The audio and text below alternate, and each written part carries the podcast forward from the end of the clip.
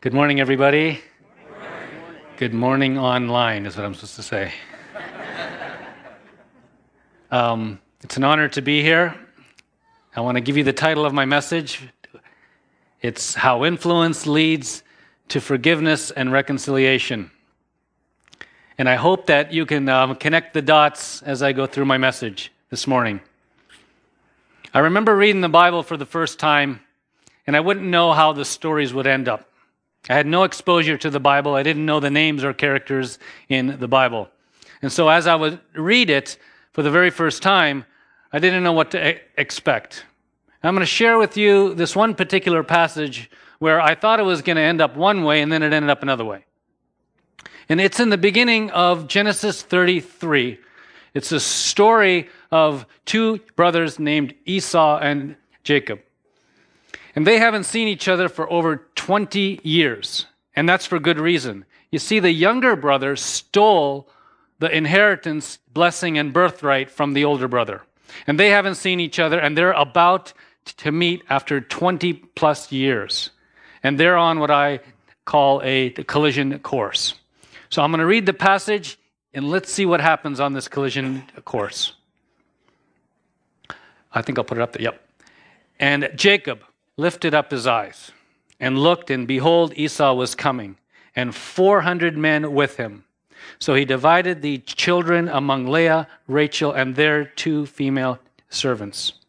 And he put the servants with their children in front, and Leah with her children, and Rachel and Joseph last of all. He himself went on before them, bowing himself to the ground seven times until he came near his brother. But Esau ran to meet him. Let's just stop there. Jacob is expecting the worst, but he's in for the surprise of his life. So let's read the rest of the passage. But Esau ran to meet him and embraced him and fell on his neck.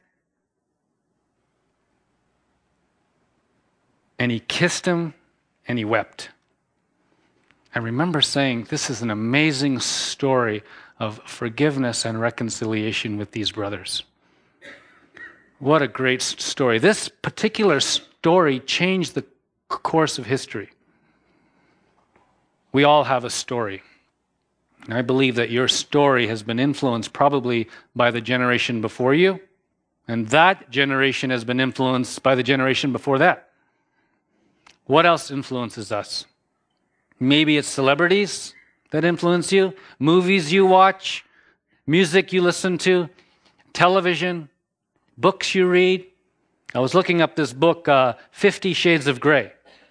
one hundred million copies have been sold. That's almost one-third of the U S population. That book is influencing people. Maybe it's the radio, art, magazines, but now these days it's, it's social media that's making an impact and influencing you. Facebook, Twitter, Instagram, Snapchat, those are some of the most popular ones. I remember my friend wanted to have his new business website tweeted by the celebrity Kim Kardashian. And he looked into to see how much it, it would cost him for one tweet by her.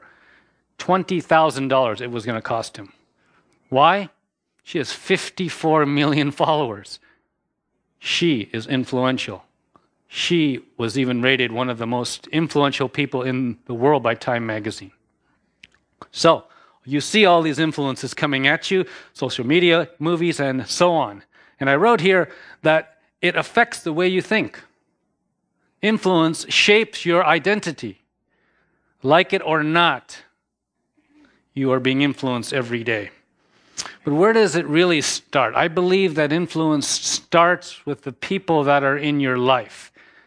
It's family, like your mom and dad, your brothers and sisters, your grandparents, um, aunts, uncles, cousins. Um, maybe it's a teacher. Maybe it's a coach. But I believe in the West, it's mainly your friends that are influencing you. I'm from the East, so it's family that influenced me when I was young. But as I go around the world, I see that even in the East, friends are becoming more and more influential than your own family. Here's a sh- uh, short story of how influence was very powerful in my life when I was young. When I was a kid, my mom's older brother moved his family from India to Canada, and we helped them immigrate to Canada. And we helped them start a family business. And then that family business began to fail, all over a dispute over money. And our families began to fall apart. And I remember knowing how my dad felt about my uncle. And we were in the kitchen, and I asked my dad, and my mom was in the kitchen as well, and I said to my dad, uh, what do you think of my uncle? And he said this, he, he said, this is what I think of him. Uh, if he was injured and lying on the ground in the middle of the winter next to his car that was broken down, and I was on the same road, I would drive right past your uncle. That's what I think of your uncle. I shifted right over to my mom. I wanted to see her reaction. That was her brother he was talking about. And she aff- affirmed that answer by nodding her head and, and saying yes. Right there and then, I was powerfully influenced on how I felt about my uncle and his family and my cousins. But I'm here also to tell you that influence has the opposite effect also. It can lead to forgiveness and reconciliation. So I want to share with you three stories uh, today. One will be my story. Um, the second will be the, the um, continuation of Esau and Jacob. And the last one I wrote here that it might make you a little uncomfortable. Well, as you can see, I was born in India, New Delhi, India, and I'm from a Hindu background. And when I was about a year old, my family, which is my mom and dad and my older brother, we immigrated to Canada. And I had a very happy upbringing, but there was one thing that hindered me quite a bit. Maybe you've already figured it out, but I stuttered. I stuttered very badly when I was a child, and I had very low confidence as a child. But it was my father that helped me with my confidence, and he got me involved in sports. And I began to play tennis, which was one of them. And I got a scholarship here, of all places, at the University of Akron to play tennis. And my confidence grew as I landed here in Akron, Ohio. You see, I was far away from my parents. And um, it was easy for me uh, to not obey my parents. You see, I'm from an Eastern background, and um, I always wanted to o- obey my parents. I lived for my parents, and mine Uh, uh, parents lived for me. We avoided um, shame and we hid pain in our family. Um, when I was growing up, I didn't get involved in alcohol, drugs. I didn't have sex. I was very shy with girls. But when I landed in Akron, Ohio, the very first week I was away from home, I tried alcohol, I had sex, and I did drugs. In the very first week. This is where I let everyone know, don't send your kids to Akron, Ohio.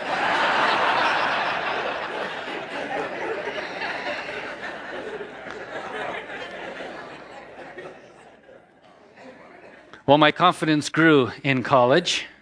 I met my wife there, who was American, and she was Christian. But after she met me, she faded away from her faith right away. We moved from Ohio to Los Angeles, California. And that's where my whole life came into a perspective, is that I saw the um, success, the celebrities, the big houses, and the fast life there, and I loved it and I wanted it. And I knew then that I what my meaning and purpose would be. Uh, we met so many celebrities. Uh, when I lived in L A, my neighbor who lived above me was Will Smith, the actor. I walked the red carpet with Tom Cruise, the actor, at a movie premiere. Um, I was in a nightclub, and Madonna, the singer, walked up to me, and she asked me to dance. She's only this tall, and I said, sure. So it was an exciting life, but I knew what my meaning and purpose was, and that was that I wanted to be successful. And my purpose was that I wanted to acquire material things. Why? That's the evidence of being successful. So we decided that I needed to make lots of money, and I researched what I wanted to do, and I started and I entered into the lucrative medical sales device business. So we moved from Los Angeles back to Ohio, and my income skyrocketed. We had two daughters by now. We built a custom home. We joined the country club. I was running a Rolex watch. I was driving fast cars and, and going on fast vacations. And I was living everything what I wanted to do. In fact, I was making so much money that I was able to walk into a Porsche car dealership here in Akron and buy a Porsche nine eleven for cash for one hundred thousand dollars. That's the kind of money I was making. But every time I experienced something or acquired something, I actually desired more after that. So I wasn't being satisfied. I would want the next color car. I would want to see what my next home would be and um, my next watch and so on. And I thought I had it all.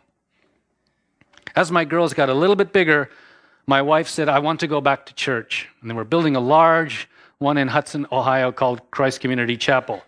And my answer was, no, I do not want to go there. And she convinced me that it would be good for my girls, and then I thought it would make me look good. So we started going to ch- church, and once in a while we would go. And almost all the time I would be up in the top row, and I would be daydreaming. I would either have a hangover, or I was bored, and I was very uncomfortable there. I didn't like the music. I didn't like going there. But once in a while, you guys, I would listen to the message. And when I would listen, I'd get a lump in my throat.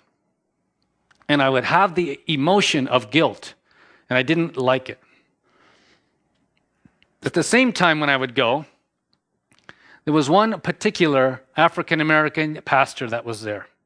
And every time I would go there, he would always try and catch my eye. It's a large church, so I could hide all the time, but every time I'd look, and then he'd look, boom, he'd catch my eye. And I remember one time he saw me from a far distance, and he would always smile at me. And I would nudge my wife. I go, I think that guy's after me.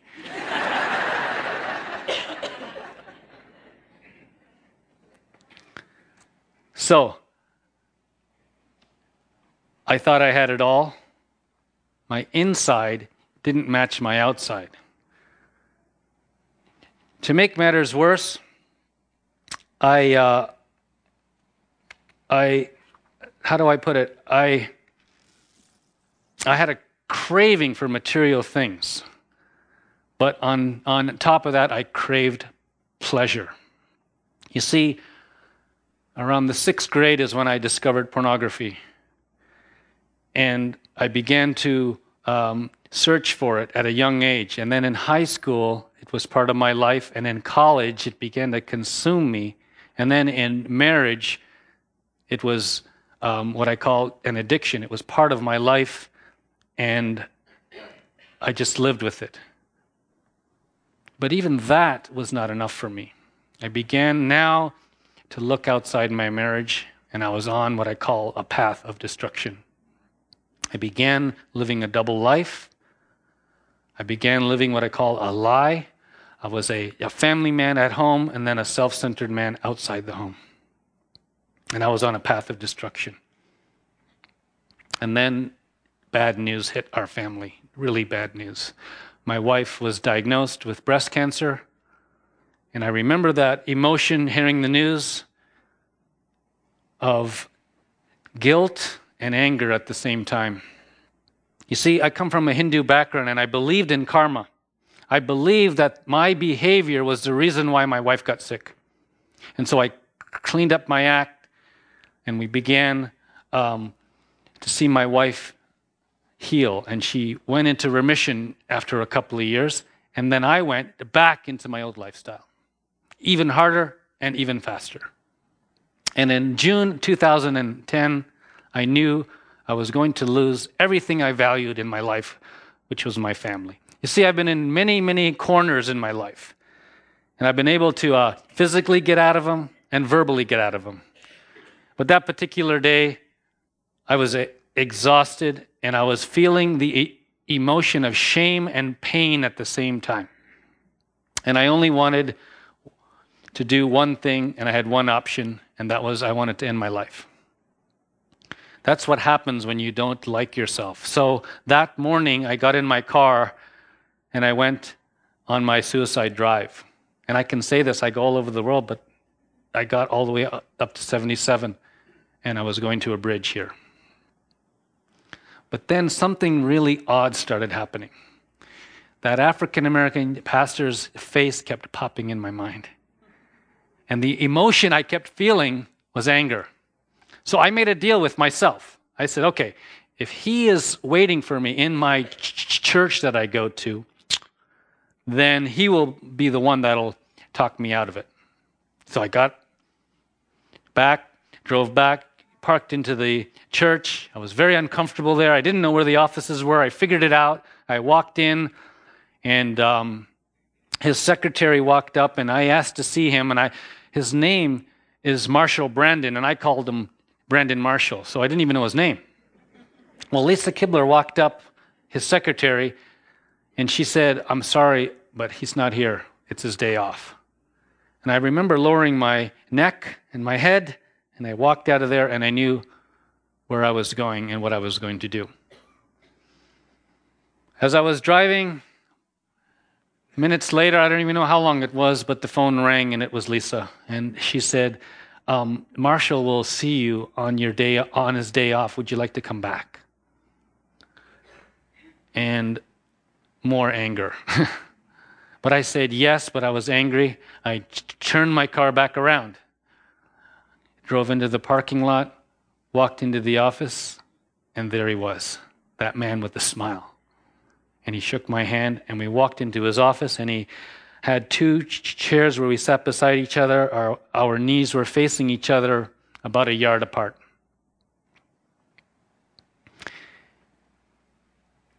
And right there and then, he began and asked me three questions no one in the world had ever asked me. And the first one was, "Sanj, tell me what's wrong." No one ever asked me that. And I began to explain what was wrong for about an hour to a stranger out loud for the very first time. And I ended by saying, "Nothing in this world satisfies me." And so he asked me a second question. He said, "Has your way of living been working for you so far?" I said, "No." And then he followed up with a third question. He says, "Do you want to try something different today?" And I said, "Yes." And he says, "Well, I want you to go home and I want you to think about it." And I said, "Marshall, if I leave, I'm not coming back."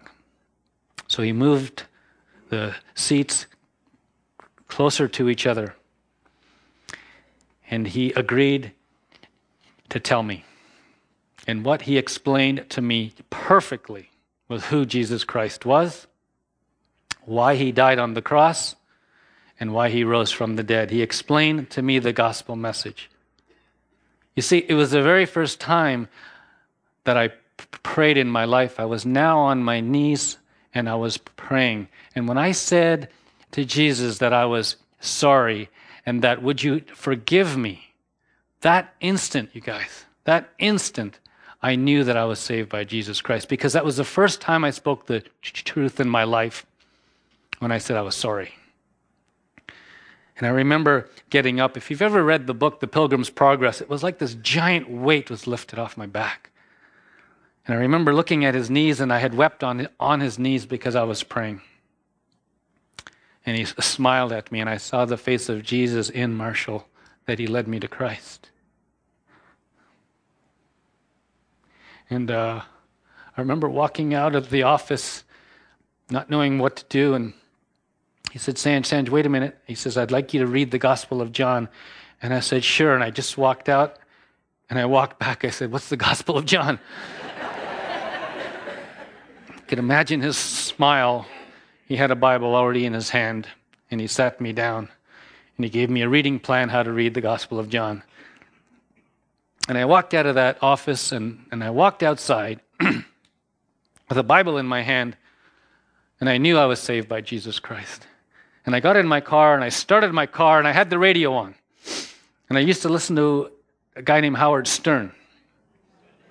And I spun the dial. And I landed on Moody Radio. and I landed on a guy who I I couldn't understand what he was saying. His name was Alistair Begg, but he was talking about a Corinthian, but I knew he was talking about God, I think. I remember meeting Alistair about a year after that, and I explained that story, and he said, let me ask you one thing, Sanj, one thing. He says, why did you spin the dial? I said, the reason why I spun the dial is because I wanted to know everything about the man that just saved my life. He said, wow. And we became friends after that. Well, I turned the radio down, and I began reading the Gospel of John right in my car, and I stopped in the tenth chapter. And I stopped in a passage that made my whole life, and it put it all in, into perspective, this, this particular passage. And, I, and, I, and I'll read it for you. And this is, this is how it goes. It's right off the lips of Jesus. He says, my sheep hear my voice, and I know them, and they follow me, and I give them eternal life, and they shall never perish. And no one will snatch them out of my hand. I remember going one, six promises in a row. No one in the world ever spoke to me like that. And immediately I remembered my lump in my throat. And I realized what that was, was that he already loved me, and I began to fall back in love with him. Well, what I realized after reading that was that I wasn't looking for the next thing or feeling, but I was really looking for the truth, and I found it in the person of Jesus Christ. And I began falling madly in love with Jesus. He was what was missing in my life. Who do you think the first person that I ran to that I wanted to tell? My wife. She immediately pushed me away physically and was very skeptical. But there were three people in my life that had been influencing me for years. The first person was my mother-in-law. I watched her faith from a distance. And the second person was a lady named Diane Hedrick. She was my colleague. She worked with me. And I watched her walk the walk and admired her. The third person was one of my customers at the Cleveland Clinic, Doctor Russ Raymond. And I watched him also walk the walk and admired him from a distance. Well, I was going around now. I was, I was an evangelist right away. I began to tell everybody. I began to tell my neighbors. I began to tell everyone at work, all my customers, strangers. I had Bibles in the back of my car, and I had little Gospel of John's in, in my car. But there were two people I was unable to tell, and that was my mom and dad. Being from a Hindu background, I was very afraid to tell my parents. I even went to my enemies. I wrote emails. I asked them Uh, to meet with me, and I would meet with some of them, and I said I was sorry, and I asked for their forgiveness, and I explained that now I'm a follower of Jesus Christ. But I still was unable to tell my parents. After I was leaving Doctor Raymond's office, I was halfway out the door, and he said, Sanj, hang on a second, and he wrote on a piece of paper, I want you to read a guy named Ravi Zacharias. I went, I don't know who this name is, and but it looked like an interesting name. So what I did was I, I got in my car, and I went all the way down seventy-seven, I can say that now, and I went to uh, what was called the Berean Bookstore, which was a Christian bookstore. Now it's called Lifeway. I used to mock that store every time I'd go by it and go, who would even go in there? And here I am going in that store. And I was looking for all anything written by him, and there was Ravi's biography. It was called Walking from East to West. And I only wanted to see one thing. I flipped the... the book around, and I saw his picture. And, and I said, wow, another Indian that loves Jesus. Now there are t- two in the world.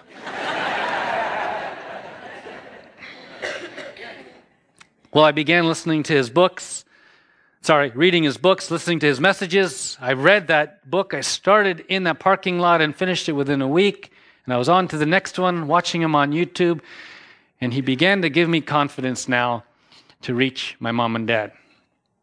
And so I finally sat down with my parents, and I explained what happened to me.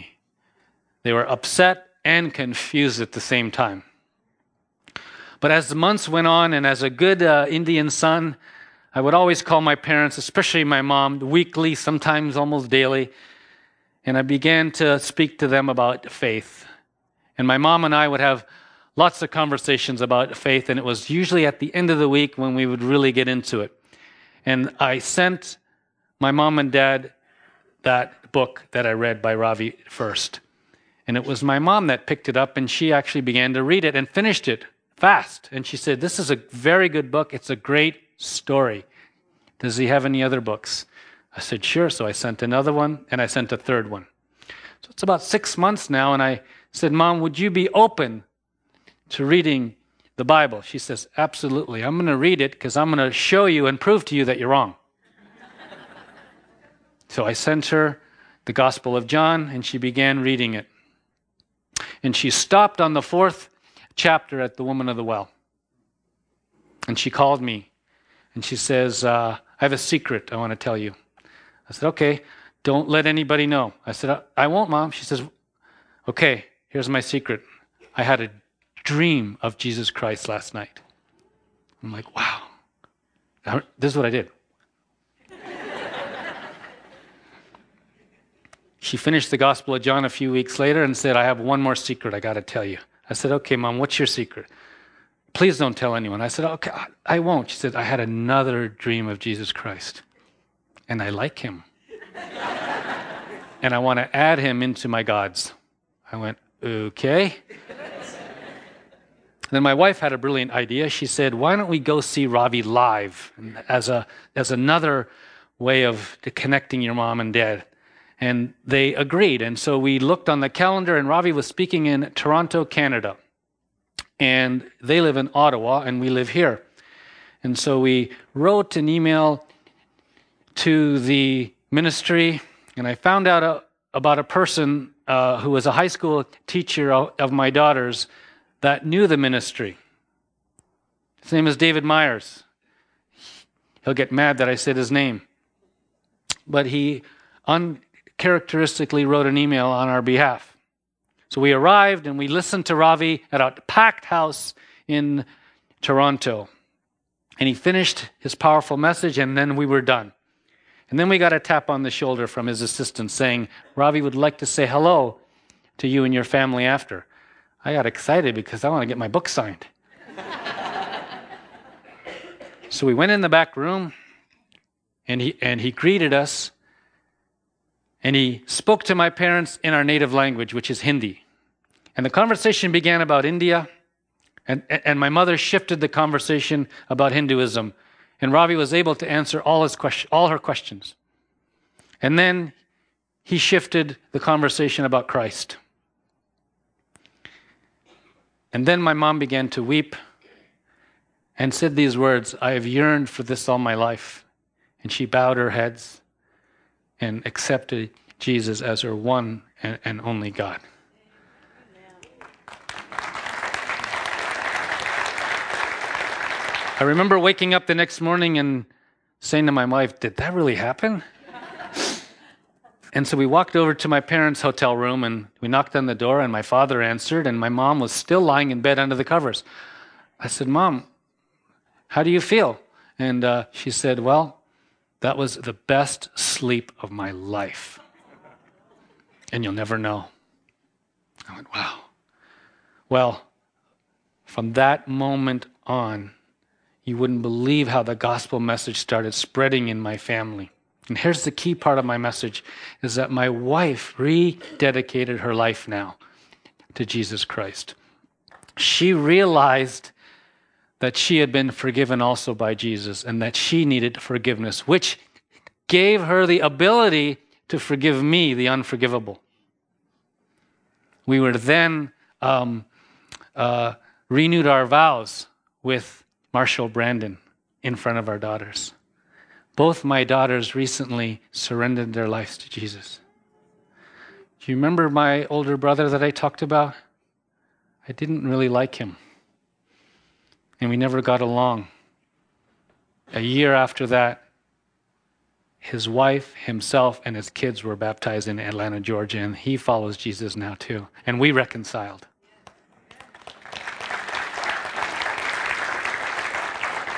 Now my father, he doesn't believe. So if you could pray for him, his name is Vishwa. You know, so where am I now? I have new desires. Uh, You remember how I talked about meaning and purpose?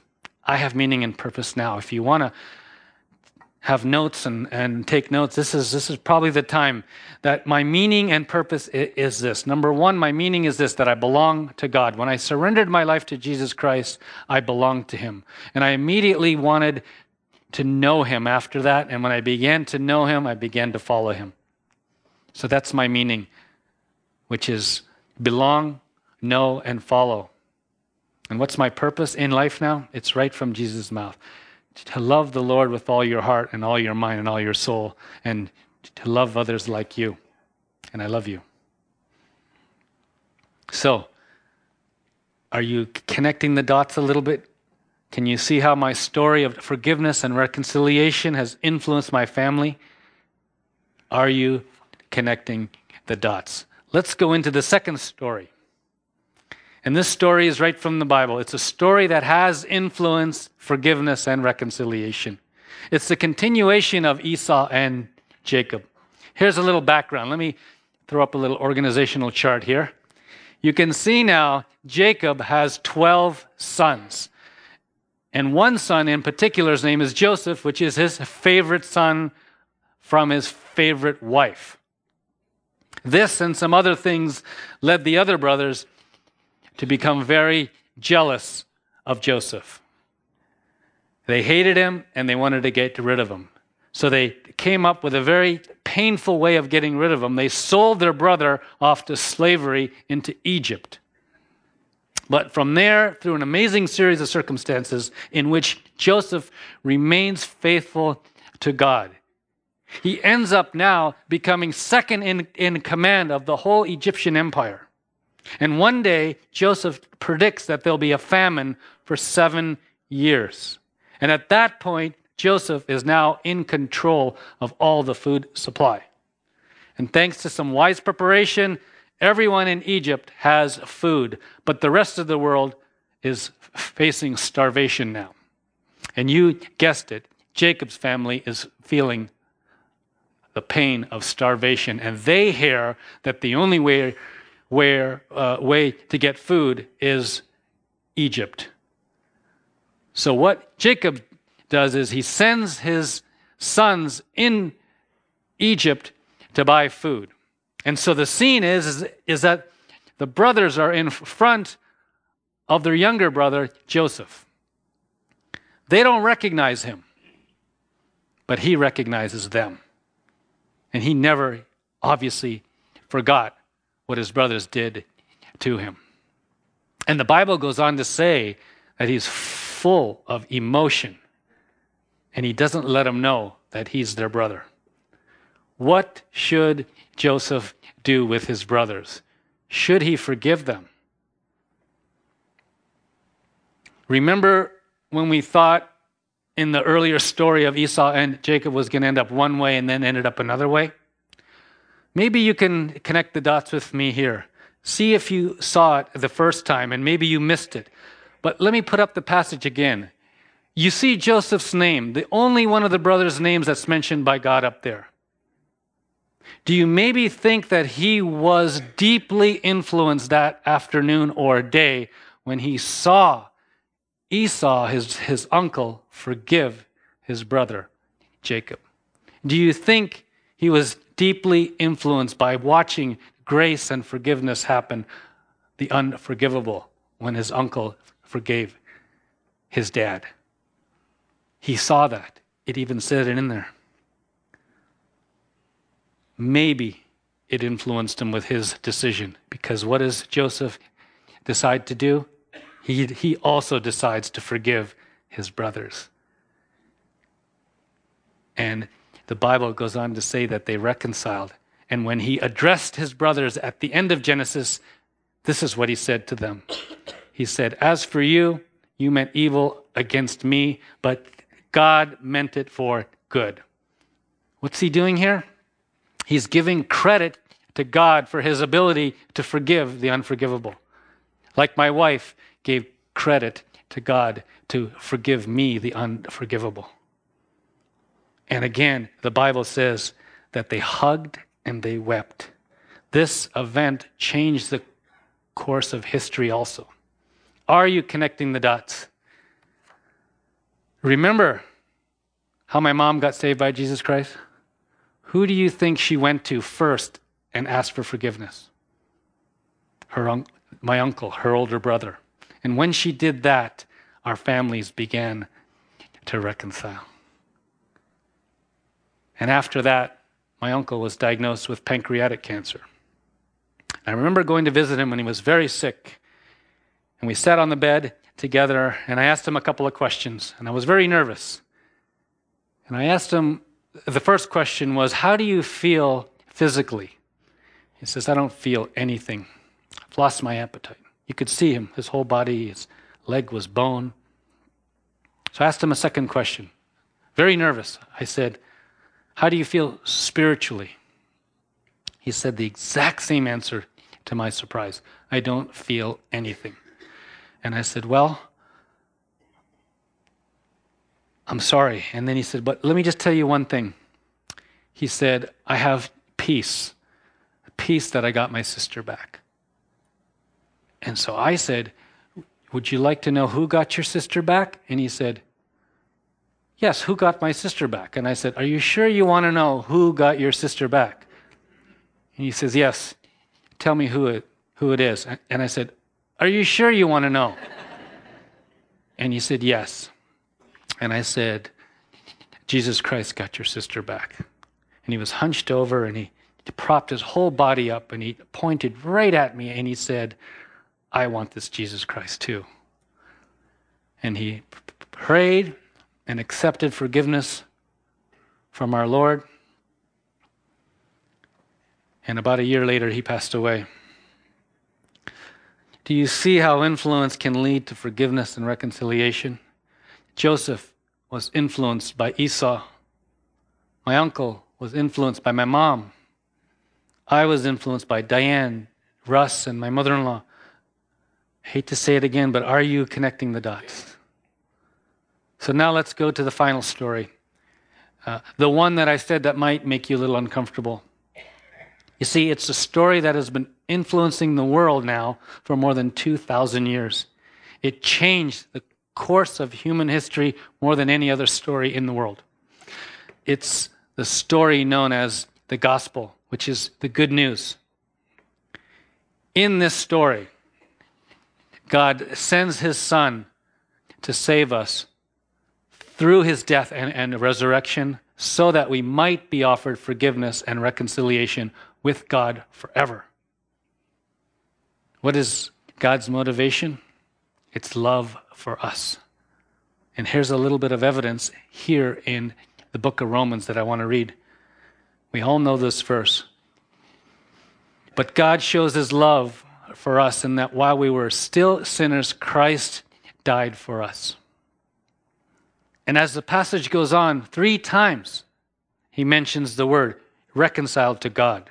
We are reconciled. We received reconciliation through Jesus Christ. This story changed my life. This story that has so powerfully influenced my family. Have you been connecting the dots? So here's sort of the uncomfortable part. Has the gospel changed the course of your history? Does the very thought of forgiving the unforgivable make you uncomfortable? Are you living a double life? Are you one person at home and a different one here at church? What about work? Do they even know that you're a Christian? How do you act there? I understand um, that you guys are were in the book of Daniel. And here is a man that uses faith in God to influence the biggest influencer at that time, Nebuchadnezzar. Do you have an integrated worship and work life? We see that in the life of Daniel. He never compromised his faith. He was courageous. So now I'm going to ask you three questions. One, who are you influencing?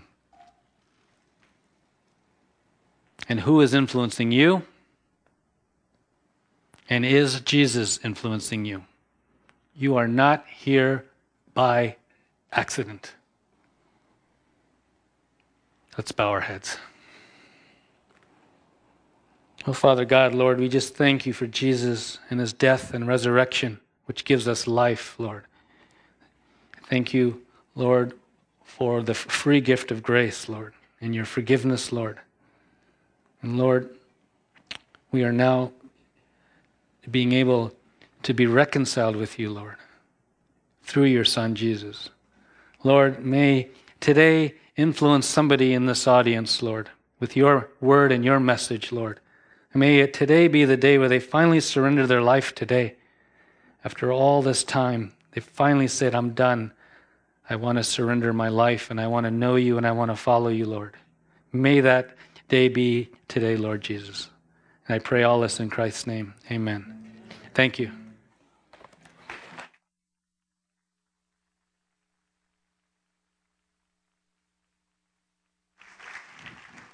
Now you see why I wanted our brother to come share, don't you? I was just sitting there listening to him going, what a miracle that there was a man that once drove up and down next to this church, maybe even kind of snubbing it, drove by with the intent to end his life.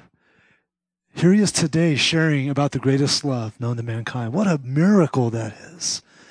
And God does miracles. You know, I was thinking about application for us today, and he, he really laid it out there. I just want to echo it. For some of you, you're already a follower of Christ. Uh, maybe what God spoke to your heart today is about that reconciliation piece. Maybe you got someone out there you need to go and reconcile with, and through the power of Christ. Maybe it's the influence piece. Some of you need to step up your influence, your your courage, your courageous faith uh, in, in the context outside of your Christian relationships. But for some of you online, some of you right here in this room, maybe today's the day that you need to have the courage to belong to Christ. And you you can relate to Sanj. You, you've tasted everything the world has to offer. Maybe you're a young person going, that, that's where I want to go. And, and the Lord just intercepted you today and going, before you burn up a waste, bunch of wasted years, I've got something better for you. And so our encouragement to you is that you would give your life to Christ. I want to give you guys a chance to respond. Uh, for the influence piece, for the reconciliation piece, just, just go do it. Today, if you need Christ, if you're online, email us at connect c f c online. Say, I need Jesus. We'll get back in touch with you. If you're here today, take out that response card, even right now. And on that part, there's a part that says, I need Jesus Christ. I want Jesus Christ. I'm giving my life to Jesus Christ. Just mark that.